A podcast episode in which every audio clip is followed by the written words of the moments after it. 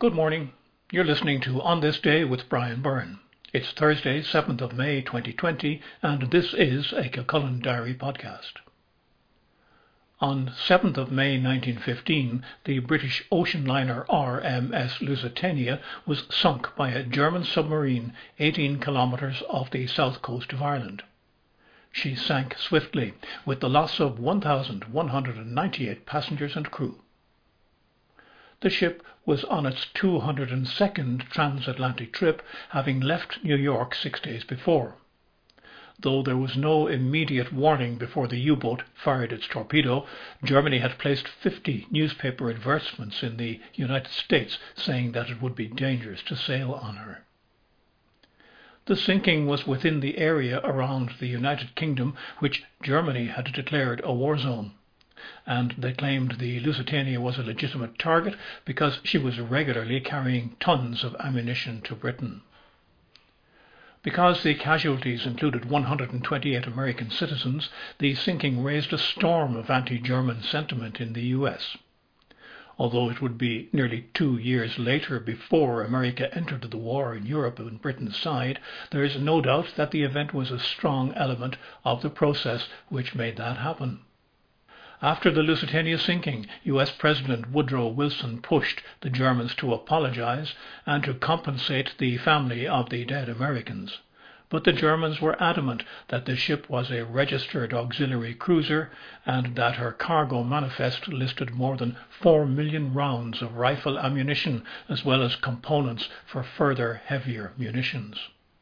Though successive British governments down the decades stated that there were no weapons or heavy munitions on board, despite the public manifest, in 1982 the UK Treasury warned salvage divers that there was a large amount of ammunition in the wreck, some of which was highly dangerous.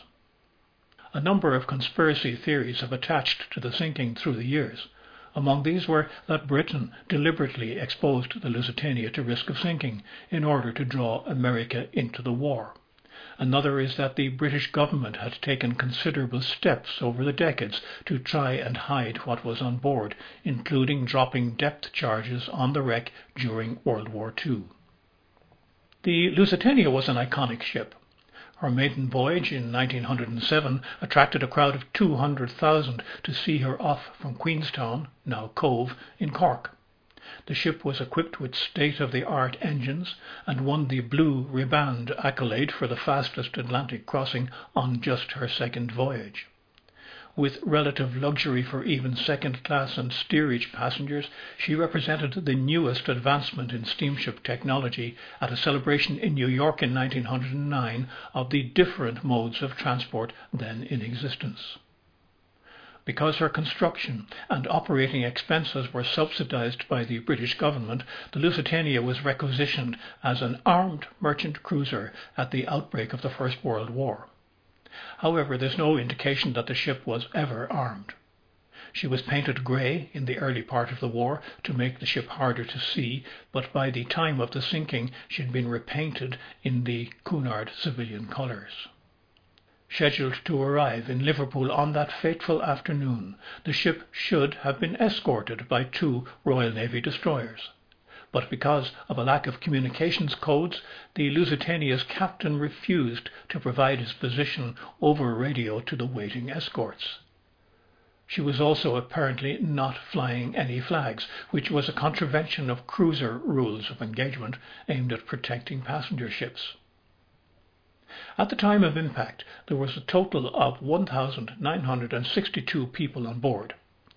At ten minutes past two in the afternoon, the commander of U 20 fired one torpedo, which struck Lusitania on the starboard bow just under the wheelhouse. Moments later, there was a second explosion from inside the ship, and it began to sink very rapidly. Only six of the 48 lifeboats were launched successfully because of the severe list. Just 18 minutes after the torpedo struck, the bow hit the seabed. Of the 764 survivors brought to shore by rescuers, three later died of their injuries. In addition to boats sent from Ireland, the rescue flotilla included an Isle of Man fishing boat, the Wanderer, which brought 150 people ashore. In 2015, a flotilla of boats sailed from the Isle of Man to the site of the sinking to mark the 100th anniversary.